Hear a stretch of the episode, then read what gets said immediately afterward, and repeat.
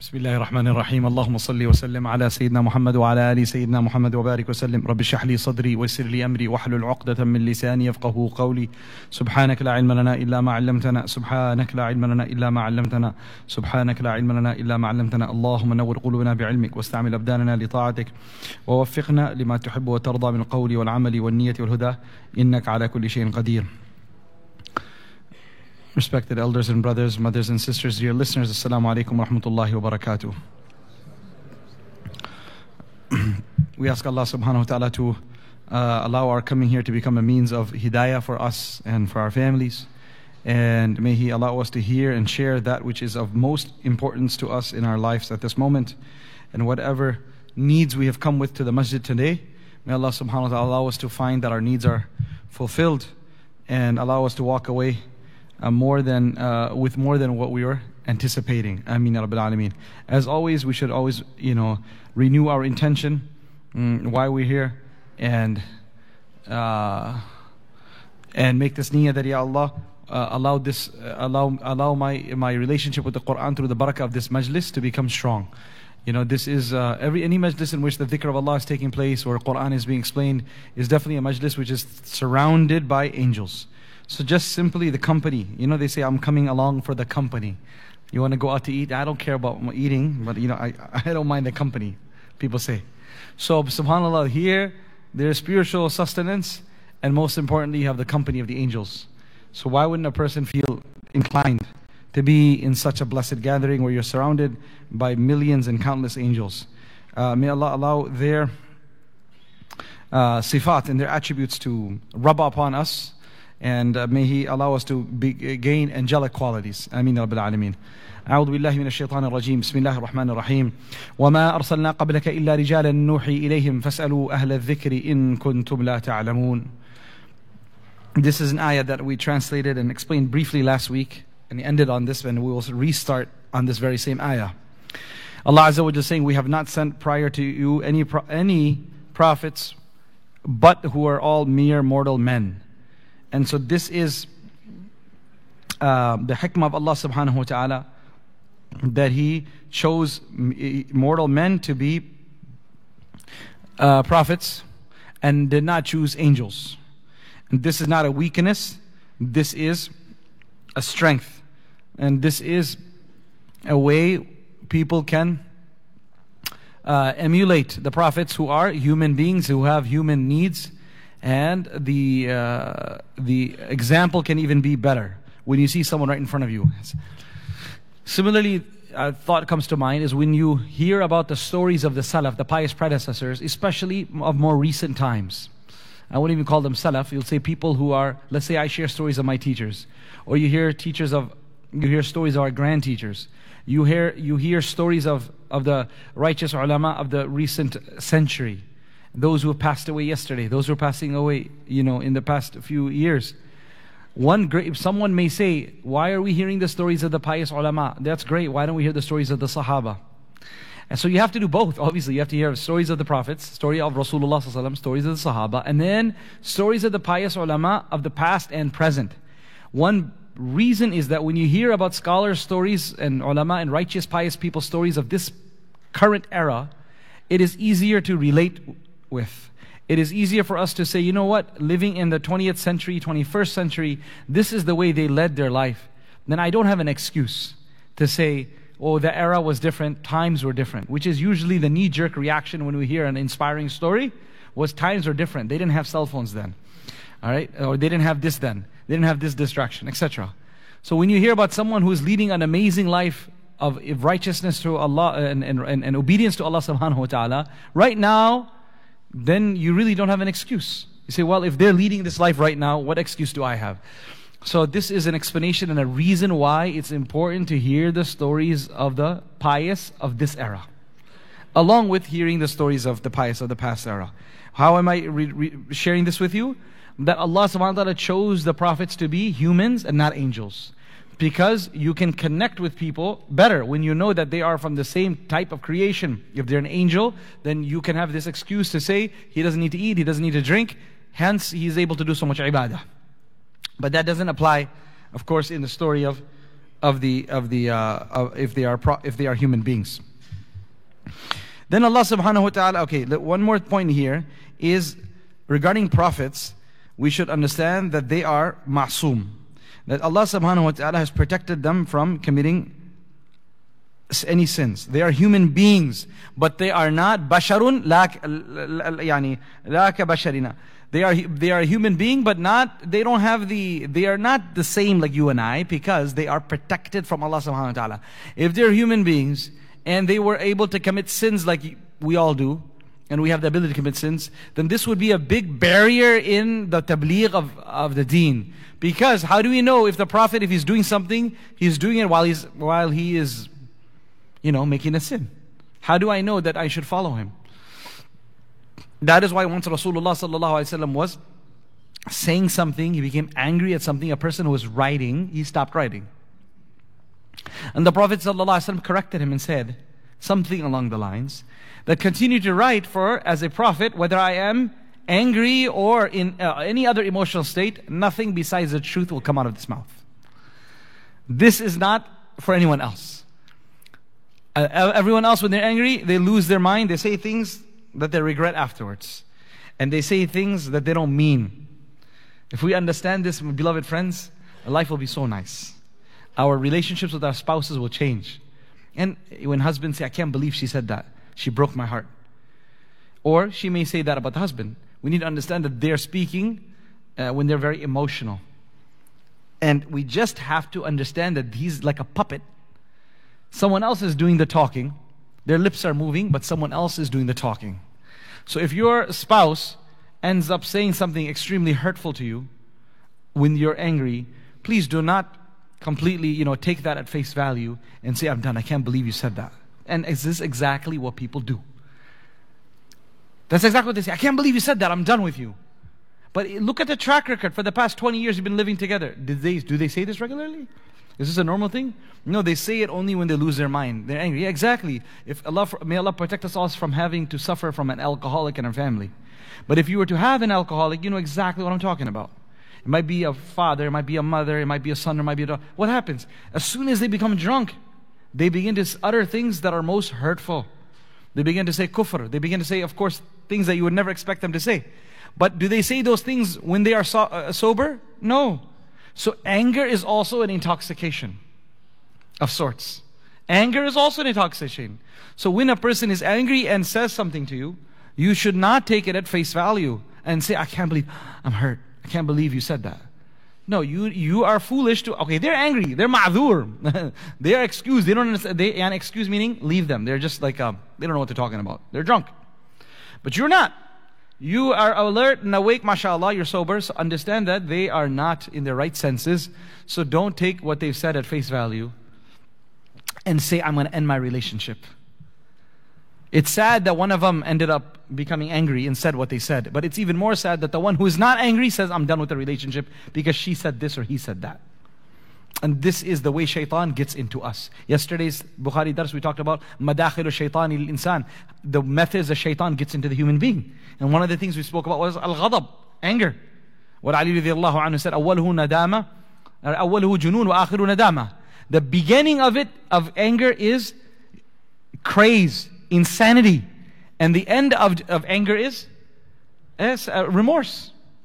Your insanity turned into remorse. So the prophets, if they were not ma'soom, we could not believe in what they said. Alhamdulillah, but they're ma'soom. So now even if they're happy, or they're angry, or they're crying, or they're sad, or they're emotional, in all states we're going to be able to take their words. The biblical narrations about the prophets have so many problems, many of them where they where their prophets are accused of absolutely horrendous major sins that an average, not a scholar or an imam, an average Muslim would feel uh, disgusted to sit with someone who does these things. Much less be someone who does it. Much less having a scholar or an imam do that. How can it be acceptable for us to believe that a prophet would do something like that? So, this is not the aqidah of a, of a Muslim. Aqidah of a Muslim is that the prophets must be ma'soom, as Allah says in Surah Yusuf. وَلَقَدْ رَاوَدْتُ عَن نَفْسِهِ فَاسْتَعْصَمْ Indeed, I tried to seduce him. Who? Yusuf. فَاسْتَعْصَمْ But he was able to withhold himself. He was able to keep himself clean, pure, and away from me. فَاسْتَعْصَمْ The word isma comes in here. This is where this whole aqidah and belief of ismatul anbiya, the divine protection of the prophets, is derived from this one verse of Surah Yusuf. فَاسْتَعْصَمْ I mean, there are many stories to support that, many other verses, but the word isma itself comes from here. So, when a person understands that the prophets are ma'soom, so now you can blindly follow a prophet. Blindly follow a prophet. When someone says, uh, did the Prophet ﷺ really marry this many wives? Did the Prophet ﷺ really marry Hazrat Aisha at this age? Did the Prophet ﷺ really actually said this, for example? Did he actually do this? Was his life really like that? Uh, you know, the thing is, once you have trust in the Prophet ﷺ, when you study the mu'ajizat and you miracles of Allah shown on the hands of Rasulullah ﷺ, you study the Quran and you've come to the conclusion that Quran is a miracle and Rasulullah ﷺ was genuinely a prophet. Once you've entered that door, now the case is rested. Khalas. Now we can't sit there and question. Because why I'm saying this, I've said this before too, because this is a very big issue. Many people get worked up upon, worked out, worked up upon this aspect about the wives of Rasulullah, the marriages of Rasulullah, or this statement or that statement. Beloved friends, if something, if we know this is Rasulullah is a true Nabi of Allah and he's ma'soom and he is shari', Allah Azza wa Jal is the one who sent down the law and he explained the law, then yani discussion closed. Certain things make sense to you, fine. Certain things don't make sense to you, it is what it is. But you've accepted him as the Prophet of Allah and you cannot question that. Right? You can question if you don't believe in, in him to be a prophet. But when we begin to utilize our, um, someone said, subhanAllah, said, uh, uh, he said, Ajib, someone asked, I think was it Mullah Qasim Nanadwi, rahmatullah alayhi, that, um, that Hazrat, uh, Quran ki har ayat, you know, जो है अकल और Quran you know the every ayah of the Quran should be yes this is it Mullah Qasim Nanadwi one time Sir Sayyid Ahmad Khan wrote to him and said दीन की कोई बात अकल के खिलाफ नहीं होना चाहिए no aspect of deen should go against the logic huh? no aspect of the deen should go against the logic मौलाना नानोदवी रहमतुल्लाह ने जवाब में लिखा आपने उल्टा कर दिया असल यह है कि अकल की कोई बात दीन के खिलाफ नहीं होना चाहिए he said, You have mixed it up. It's no, uh, no conclusion of your intellect should be against the deen. You have reversed it. He said, What? He was the, the founder of one of the famous universities of India. He said, uh, No aspect of the deen should go against logic. And he said, No, you flipped it. The thing that decides what's right and what's wrong is deen, not every random person's aql. Because everyone's got a different. You imagine today's aql, subhanAllah. Today's aql, what's happening? It's crazy of what's being allowed, what's being pushed, what the agendas are being pushed. If aql was the thing that is going to decide what's right, what's wrong, we are in big trouble. So he said, you flipped it. It's opposite. No conclusion of the intellect should go against the deen. Because deen is where you get your inspiration from. Deen is where you get the guidance from. Deen is where uh, it will tell you how to utilize this amazing God-given gift of aql. Aql, mashallah, is amazing. But how do you utilize it? Where do you place it? It's like that bullet example that we gave the other week of Quran. Bullet in the, uh, in, in, the gun. And throwing the bullet itself is not going to do you anything. By keeping like the mushaf in the bookshelf. Not going to do any good. The bullet must be placed in the right place, which is the barrel. Similarly, the Quran must be placed in the body. So the akal itself is going to be a, a problem if you use it, Akal. Akal will not differentiate between a wife and a daughter. There's no difference. It's the same thing. A wife and a sister. Same thing. Akal, pure intellect will not differentiate that. Deen will come and say, no, there's a huge difference. There's a huge difference. Otherwise, pure logic and intellect will not differentiate that. So when you have, when, when, when a person follows the, uh, the, the, the, the uh, I was saying, when a person believes in the prophets to be true, then no action of theirs, even if it, your intellect doesn't understand it, doesn't appreciate it, or doesn't able to grasp it, you say, you don't understand, but you can't criticize. This is the respect we've learned from our teachers, Mufti al Haq, most honorable and most learned of, of my teachers, subhanAllah, great scholar of, of, of, the world. And I remember when he would teach, in teaching Sahih al Bukhari, he would mention sometimes the statements of various ulama. Sometimes he would mention the statement and explanation of Hazrat Sheikh Zakaria rahmatullahi alayh. And then he would mention his statement. He would give all these dalil. And the way when he would mention his own statement, he would say, Faqir ki hai. He would say, this is the opinion of the faqir. Right? That was his own opinion on an explanation. But for students of knowledge in front of uh, uh, our ustad, many times it becomes so crystal clear that what our teacher is saying makes so much more sense than what those who came prior to him have said in the explanation of the hadith. But he would never ever dare say that our Sheikh or Sheikh Zakaria or Fulan, uh, you know, Ibn Hajar or, uh, you know, someone had made a mistake. Never. Who am I to say they made a mistake? Instead, he would say, Has a Sheikh ki baat mujhe yahan, uh, uh, what do you say? Mujhe samajh mein nahi aayi. Ya main nahi samajh saka. I was not able to grasp what Sheikh Zakaria rahmatullah Ali was saying. That's the wording he would use. I wasn't able to grasp what he's saying. Not to say he's wrong and I'm right. Even though that may be the case, but there's an adab and etiquette you have with your elders. So today's modern era, unfortunately, there's no etiquette. So people will sit there, and I've seen books coming out of certain parts of the world where you have, uh, you know, seventh, eighth century scholars who have who are absolutely accepted upon by the whole world, like like the likes of Ibn Hajar, rahimahullah, and uh, some other scholars. And you'll see some master's thesis, and he'll say ta'aqubat Right? These are all the mistakes I have found of Ibn Hajar. Really, really, you're 22 years old, born in 1999, and you are attacking an 8th century giant? And you, who who do you think you are? But that's it gets published, and it's got a whole bunch of you know, introductions, and mashallah, you find it in the mar- marketplace. And you pick it up and you laugh. Like, really, who do you think you are to sit there and tell? But this is the sul adab. A person has the wording they use is that all these people have made mistakes. I remember once I was visiting a bookstore uh, and, uh, in, and while after performing Umrah, and a random person came up to me and said, um, well, Who are you? I said, I'm I'm a student of knowledge. That's all. I'm a student of knowledge. I'm a fourth, fifth year student. I was studying in South Africa. He said, How many books have you written? How many books have you published? I was like, Wow. I said, I'm a student of knowledge. I haven't written any books. I'm still reading.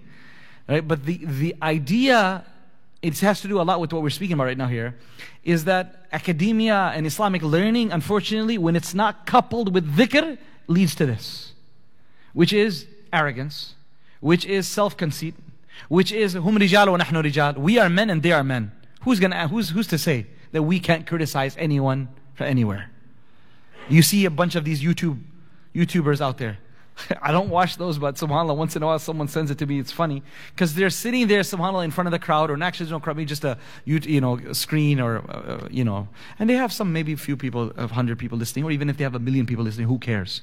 But the idea is they're going, they have made their their they made their channel run on what attacking of people. Unka काम इसी से चलता है. It's like a late night host, you know, just go attack, be vicious, and you get your ratings up. So this has been equated to knowledge. Some of our youth listen to it like, wow, man, he's ripping them apart. This is awesome. This, did you watch this? Did you listen to this? This is not our deen. Ripping apart people is not our deen. Ripping apart people is not our deen. Remember this.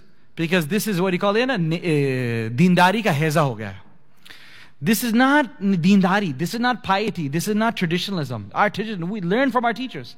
Just recently with my sheikh, I was asking him, someone said, Hazrat, apne fulan, apne fulan, so and so, did you hear someone? He was ripping apart on a very famous scholar. Immediately his response, he said, ye hone ki wajah hai. Tazkiya na hone ki wajah se aise bayanat aate hain. He said, the reason why he, this person is ripping apart on another scholar in front of thousands of people is because no tazkiya is, is, took place.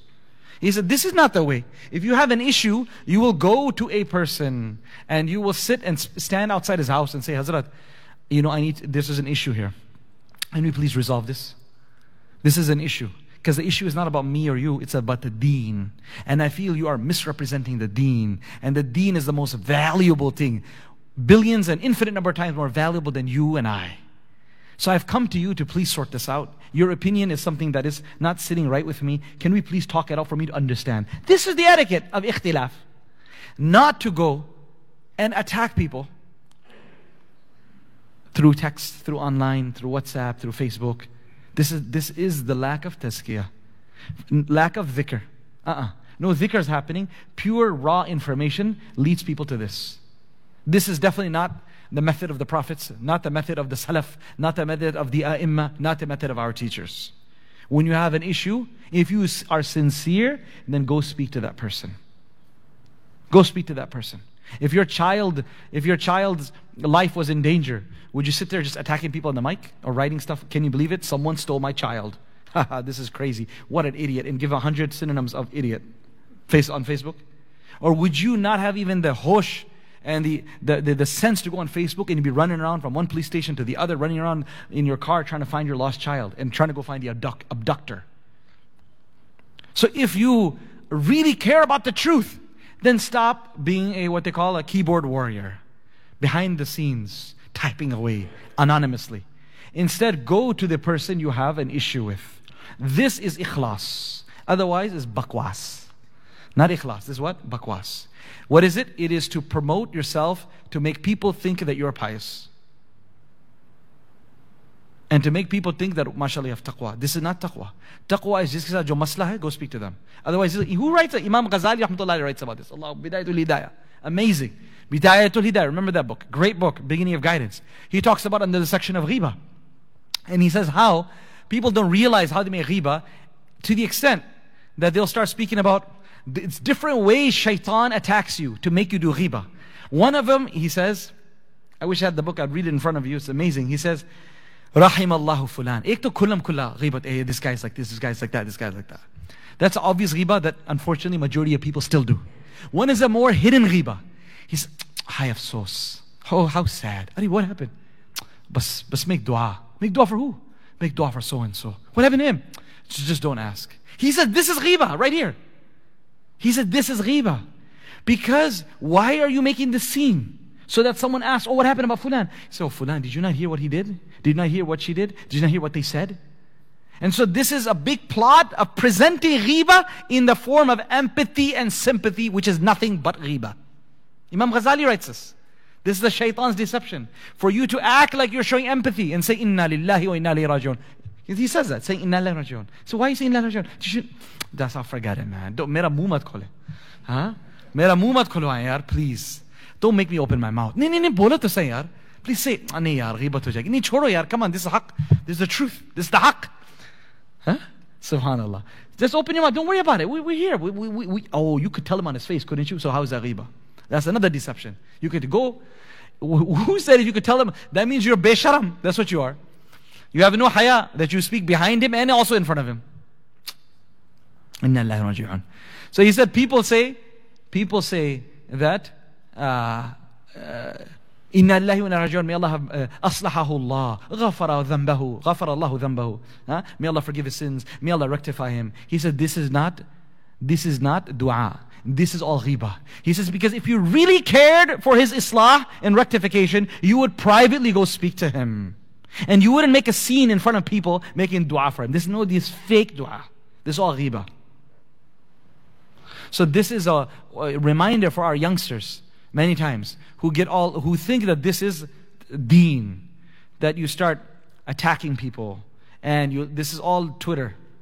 Uh, from Twitter and the social media, etc., that we this has become a whole a battleground. So please delete Twitter Get off all of this stuff. Remember, I told you people come and say to me, Sheikh, you said social media is, is like Sheikh Hussein mentioned this whole past weekend in the No Tech retreat. Uh, mashallah, amazing, amazing No Tech retreat we had for the students. And the majority of the talks were geared on the harms of cell phone. So sometimes people say, brother, but I use my cell phone for da'wah. Right? I use it for Instagram for da'wah. What, what, what, do you, what do you say about that? And the answer is, bhai, da'wat karne se pehle kuch to say. Before you give da'wah, learn something. If you have Instagram and, and Twitter, what are, you, what are you learning?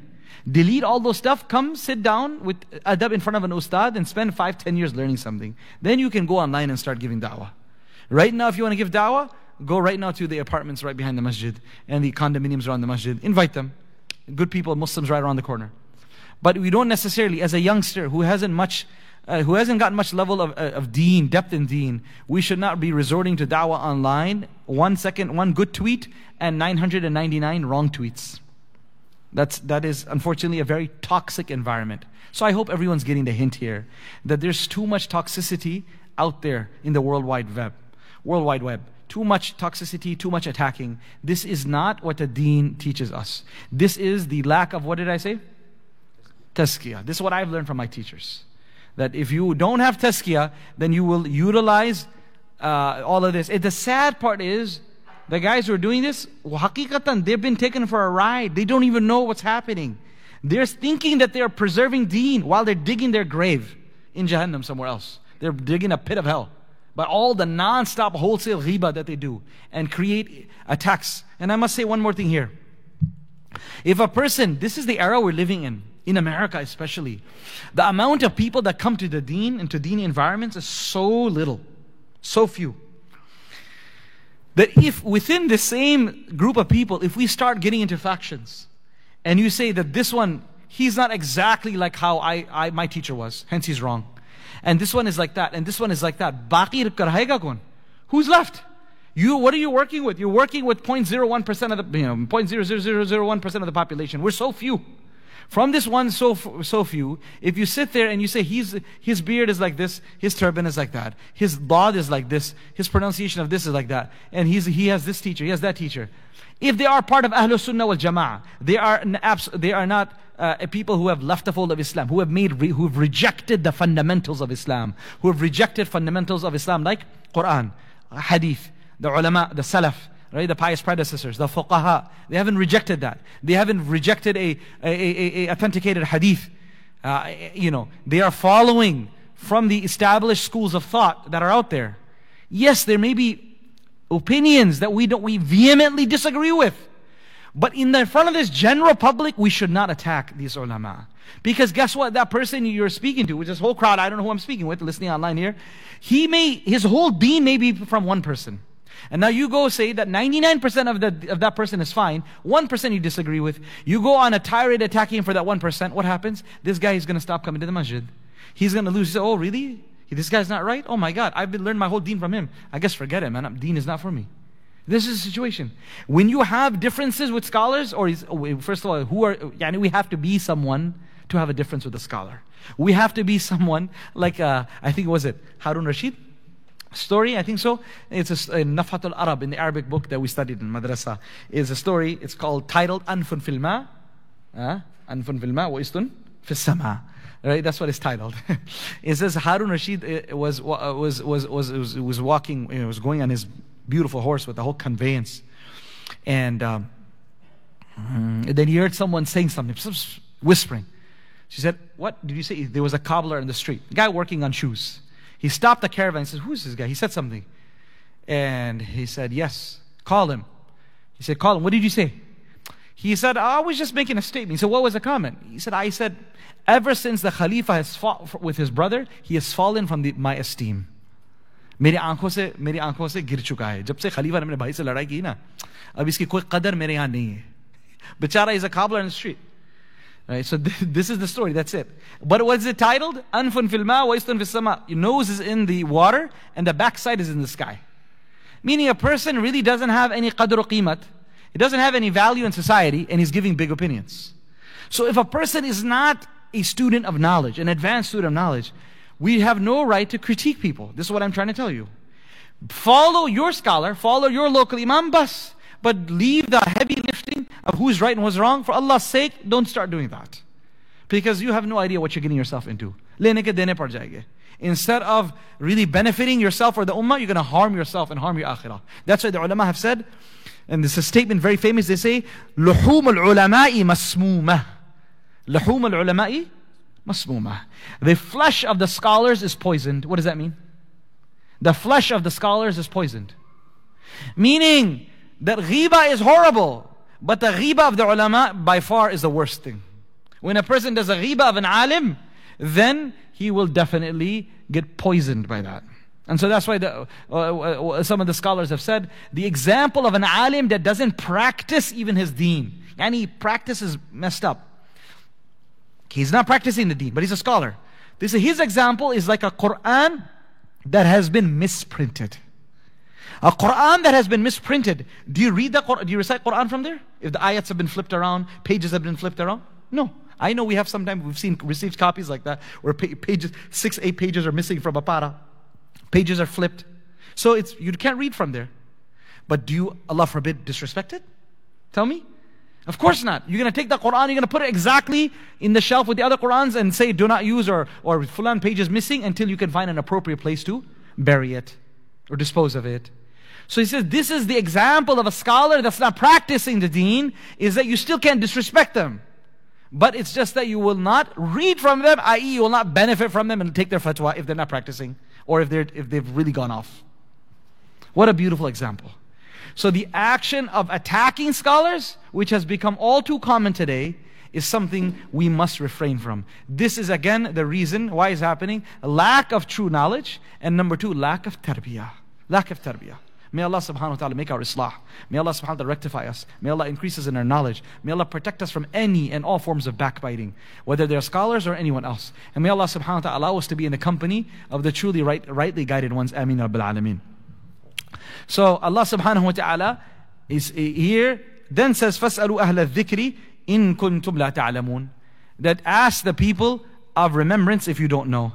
We spoke about this last week, that uh, we spoke about this last week, um, that ask ulama who have tazkiyah. Do you remember that? That was what I ended on, the talk last week that when you're making when you're making mashwara and when you're asking opinions, then ask such scholars who are not only people of knowledge, but people who have done their tazkiyah, and when you sit with them in private too, you feel content. Ki ye na, ye shakhs, this person, if I hold on to him, he will guide me to Jannah. You have to feel that contentment. Now you're feeling uh, secluded behind closed doors, you feel uneasy. Like, oh my God, what was going on there? What's going on over here? And then that's not good. But if you feel that this person's heart is connected to Allah subhanahu wa ta'ala, you feel content, then those are the people you need to be benefiting from. So ask the people of now, if you don't know, last week we said one tafsir of this, that this means ask the people of the book, uh, Yahud and Nasara, that how were your prophets? Were they humans or they angels? And they'll give you the answer. Then the second explanation of this was ask the ulama who do dhikr. Okay, we talked about that. Now, in kuntum la ta'lamun. What does in kuntum la ta'lamun mean? If you don't know. Well, here one explanation, beautiful explanation has been given, is that the reason you're asking a question should be you don't know something. That's why you ask. We should not ask to make someone look foolish. We should not ask to look down, uh, to make someone feel inferior. We should not ask to showcase uh, our uh, uh, uh, what you call superiority in knowledge. We should not ask to cause dispute between two scholars. Acha, that's your fatwa. Guess what? I, his fatwa is that. You know, these are common etiquettes we were taught in madrasa. MashaAllah, we just kind of learned these etiquettes. That never ask a question to two teachers on the same day. Right? And if you're going to ask a question, never ever tell the teacher that, but how come that other teacher said this? Because this is against etiquette. Right? If you okay, another thing, don't ask something that you know just to show people that mashallah I'm asking such a complicated question. So these are all examples of not having ikhlas when you're asking. And when you ask questions like these for these reasons, then they are not going to bring the blessing, blessings and the happiness of Allah subhanahu wa ta'ala. I was speaking about, uh, uh just a point came to me or mind right now. I was just speaking about once you have believed that the prophets are prophets, then we have no right to sit there and say, but why this, but why that? You just have to listen and obey. So today, one of the brothers shared here uh, a statement of uh, Abu Sahal Sa'luki rahmatullahi alayhi. He says regarding a sheikh, he said, Man qala li shaykhihi lima la yaflahu abada. He says, one who says to his sheikh, why? He's from 369 Hijri, who passed away 369 Hijri. He says, whoever says, whoever says to his sheikh, why, will never be successful. Whoever says to his sheikh why will never be successful. Again, not any and every sheikh. Anyone who has a long beard doesn't become your sheikh. Right? Anyone who gives a nice speech doesn't become your sheikh. Once you have done, gone through all the procedure of finding someone of knowledge, someone of tazkiyah, now he says, this is how it should be done, then obey. This is one issue that we have a major problem with because we have too much ana, too much nafs. Too much nafs. People, anytime you say something, but but why? That's the reason. If you, t- I was mentioning to the students, all these things, things I was speaking to, the grad, to our seventh year students, these same qualities. I said, brother, as a graduating alim or alima, you have to make sure these horrible, uh, if, uh, you know, so, uh, spiritual diseases you don't suffer from. Make islah for it now. Now. You have to make islah for it. like, how do we make islah for it? How do we correct it? You will correct it if you are wanting to be corrected. You will be corrected if you desire to become better. That's how it is. Look at those people who play, who are trying to be good at basketball. How many hundreds of hours they're spending on the court, right? So similarly, if you say, I want to become a better person, I want to have my akhlaq to be better, I want to have good humility, then we need to always be reflecting on what we're saying to whom we're saying. And we should have this open, we should be oh, approachable. Tell people who are close to you, if you see me speaking out of line, if you see me doing something that is reproachable, I please, I ask you, instead of going telling the whole world, come and tell me. Because you telling the world is not going to help me. And it's just harming you.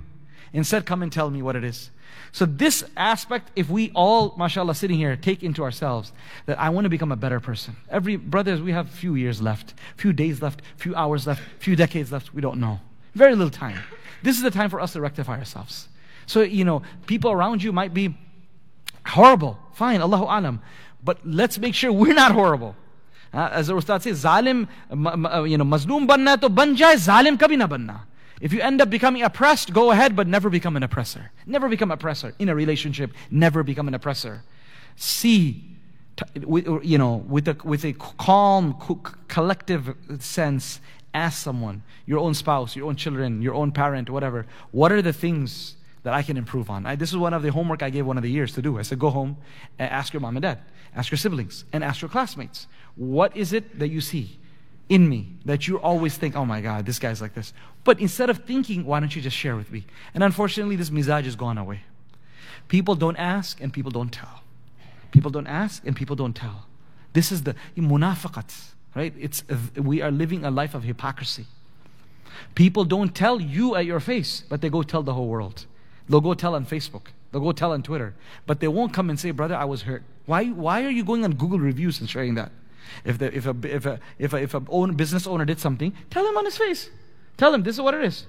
But what, if you really want correction, by going telling the world, you're not getting anywhere.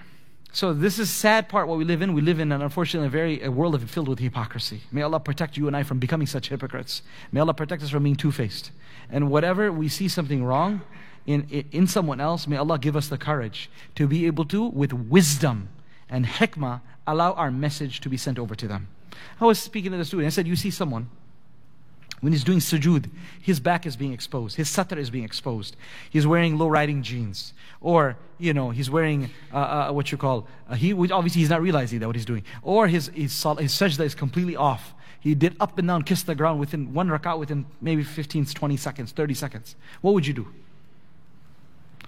You can't, you can't just shrug your shoulders. He's 20, he's 45 years old and you're 20. If you go tell him it's not gonna, he's gonna feel really offended maybe. Well, guess what? You can write a note. You can write a note and leave it quietly behind where he's sitting, where he's performing salah and leave. Or you can ask someone, fold it up and say, you know what, this little kid here, hey, listen, when that uncle says, say some uncle gave this to you, I don't know his name, he just told me to deliver it. He doesn't need to need to know what's inside it. There you go. But that fikr and concern should be in us. That miskin, he is praying salah here. What is the use of this salah the way he's praying? His satar is exposed. I saw him in wudu area. His, his, his toes, his heels are all dry. Allahu alam, how long he's been praying like this? He came out of the bathroom. There's urine all over the floor. That means there's definitely probably urine on his clothes. What's going to happen to his salah? And now instead of swearing at that person, how does that help? Instead of uh, berating that person, yelling at that person, how does that help? He's a, he has a sense of self dignity as well. He's a grown man. Today, little children have, we realize they have emotions. For maybe they didn't realize that a few, a few decades ago. But now everyone realizes that. A three year old, two year old get upset. You can't speak to him too harshly. If you even raise your voice, starts crying or start pouting or whatever. So definitely a 50 year old, 40 year old, 30 year old adult, if you go sit there and attack him, it's not going to work. So write a little note, send a little message, send it with someone. This is where our community will grow. This is how we become a non toxic community. Seriously, let us make this masjid and hopefully all other masajid eventually a community in which we love one another for the sake of Allah and that we are looking out for our best interest. Right? And that we are hoping that today I'm correcting someone else, someone else's son. I hope when my son, if he does anything wrong, someone else will come out and correct my son. We have to become one family, correct one another. This is how the deen is supposed to be.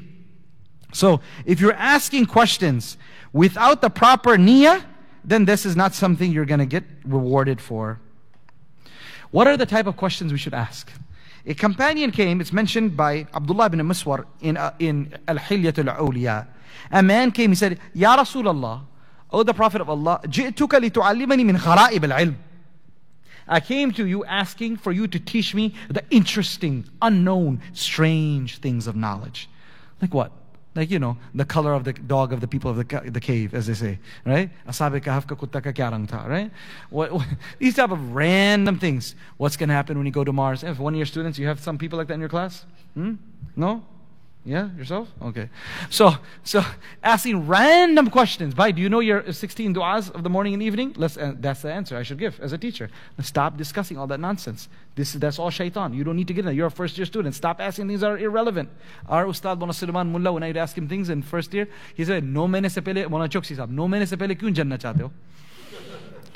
why, why are you trying to be, you know, coming out before nine months? Khalas, there's a time for you. Stop asking things before the time. So Sahabi comes and he says, Ya Rasulullah, I want to know some interesting, strange things of knowledge. Rasulullah told that Bedouin, وَمَا صَنَعْتَ فِي أَصْلِ الْعِلْمِ What have you done with the foundational knowledge? What have you done with the foundational? The Tafhim program over here. Tafhim program. That's foundational knowledge. Maqasid al-Sharia is not your foundational knowledge. People come and say, we want to know the maqasid of Sharia and we want to discuss some advanced things. We want to study Shah Waliullah's Hujjatullah al-Baligh. Well, I, I, this is a serious story, so I'm sharing with you. I want to study Shah Waliullah's Hujjat al-Baligh, Hujjatullah al-Baligh. Okay, can you recite 10 surahs with tajweed? By Allah, they cannot recite it. They don't even know Surah Fatiha with tajweed. You want to have a discussion on Hujjatullah. This is all Nurani waswasa. And this all make you feel good. Oh, I'm becoming very intellectual, Islamically philosophical. I love these discussions. Let's go, go to a coffee shop, grab some coffee, and sit there and discuss things. Ye sab dhoka Right? This is all seriously deception of shaitan. Focus on the basics of knowledge. Do you know that or not? He says, Wama, uh, he said, Wama asul The Bedouin said, Ya Rasulullah, what is the foundational knowledge? قال هل عرفت الرب? Do you know your Lord? Do you know who Allah is? هذا يعني this is the asl ilm. Who is Allah? What are His attributes? What are His qualities? What does it mean to you? Why should we worship Allah? You have to know that. If you don't feel inclined to worship Allah, that's a problem. If I don't feel inclined to raise my hand and ask from Allah, that's a major problem. All philosophical discussions to one side. I first need to feel and understand the need to worship Allah subhanahu wa ta'ala and understand who He is. So then, uh, Rasulullah, فَقَالَ مَا شَاء Allah. He responded, whatever Allah willed, I know about Him. That's about it. The Prophet said, فَمَا صَنَعْتَ فِي حَقِّهِ What have you done with regards to the rights of Allah? Meaning, in kunta qad araftahu. If you really know Him, so what, have, what positions have you taken? What stat, what, what, what, what, what, how have you obeyed Him? Then the Prophet asked him, هَلْ عَرَفْتَ الْمَوْتِ Have you recognized and understood death? He said, MashaAllah, whatever Allah willed, I know about death. He said, فَمَاذَا أَعْدَدْتَ لَهُ What have you prepared for that day when you're going to leave this world? What have you prepared for death and dying? Then the Prophet ﷺ said, Idhab, fahkum ma hunalik. Go and become an expert and solidify what I just shared with you. The usul of deen, the fundamentals of deen, learning who Allah is, learning who your Prophet is, learning about akhirah, learning about your death, learning how to make dua, learning how to stay away from haram. That is the fundamentals of knowledge. Beloved friends, this is another place where we are unfortunately lacking, that we love to have uh, philosophical discussions, sophisticated discussions about, you know, all sorts of things. People come and say, we want to speak about establishment of this and that. You know, how about how are we going to have Islamic, Islamic laws, filan. And subhanAllah, the idea, simple thing is by, before you get to that discussion, bring deen in your house. Has everyone in your house prayed right now? Fajr? Did everyone pray Isha? Right? What are you doing? If you are not seriously, it's why? Because discussing doesn't cost you anything हजम खाना हजम करने का एक अच्छा तरीका है ताकि मिठाई के लिए जगह मिल जाए हाँ ए way to digest the food philosophical discussions that are no relevance immediately is a way to digest the food and to make you feel intellectual, to make you feel like you're something special, and while you enjoy the Saturday night dinner. But now to say, oh, my son and daughter didn't pray Salah, oh my God, that's really painful, isn't it? You got to do something about it. You have to ask yourself, why isn't my house not under control? Why is there no deen in the house? I say, Pakistan mein ye ho raha, Afghanistan mein ye ho raha, Saudi Arab mein ye ho raha. Bhai, aapke ghar mein kya ho raha? We talk about all the Muslim countries. There's no deen here. My God, the, the, Arab world is like this, and Fulan world is like this, and Imran Khan is like this, and Nawaz Sharif is like this. Fulan. But what is happening to Mister yourself? You are the president, prime minister, uh, defense secretary, home secretary, everything at home, isn't it? You and your wife. You just figure out how who's, who's taking what position. But we haven't been able to sort things out at our home. What a useless discussion to talk about the world. I'm, I know this is, uh, I wouldn't speak like this in a classroom. I'm speaking to this crowd over here. This is a place to speak about world politics. But for average men, we're wasting our time. Because why? Our houses are on fire. Most of us, our houses are on fire. It's upside down, inside out. No one's under control. We ourselves are not under control. We've lost our minds. We're not submissive to Allah subhanahu wa ta'ala. When I, as a husband and a father, am not submitting myself to Allah, how can I expect my children? This is mentioned about from the tabi'in, I don't remember his name. He would say, when I come out of my house and I see my horse or my camel being, disre- uh, being a little rowdy, a camel is not acting proper and trying to put the reins around it and is fighting back. Immediately I start thinking, which sunnah did I neglect today? Which ibadah of Allah did I neglect today because of which Allah has made my subordinate turn against me? So when you, when you and I see children going off track, you really need to start asking yourself, what have you done? wrong? What have I done wrong? I'm telling you, this is a tough question. You know, may Allah make it easy for me to ask myself and answer myself every day. And may Allah make it easy for all of us. Okay, it's, it's easy to complain about the kids. बच्चे आजकल बिगड़ गए बच्चे नहीं बिगड़े माँ बाप बिगड़े हैं पहले सही What do you say? You agree with me? You don't? Huh? When you said today the youth have messed up, they said let's have youth programs. No, we need to have parent programs. Today we need to have parent programs. The youth, they'll come later. because more than likely, the parents are going to go into the grave first anyway. They need to come right. When the parents come right, then the youth will come right. Today's children, the way they're being misled is because wrong priorities from the parents, mistakes have done. CDC debat. I know no one wants to say this. No one wants to talk about it. We love to hear, you know, nice talks, pat on the back, round of applause. Yeah, chai. We like to hear that. But we can't always hear that. We have to always, we have to also hear sometimes the bitter truth that I need to become subservient to Allah. Then I need to make the other adults in my house subservient to Allah. Then inshallah ta'ala, the rest will become subservient to Allah subhanahu wa ta'ala. Okay. وَمَا جَعَلْنَاهُمْ جَسَدًا Allah subhanahu wa ta'ala says, neither did we create them as mere bodies. Yani, Allah did not create the prophets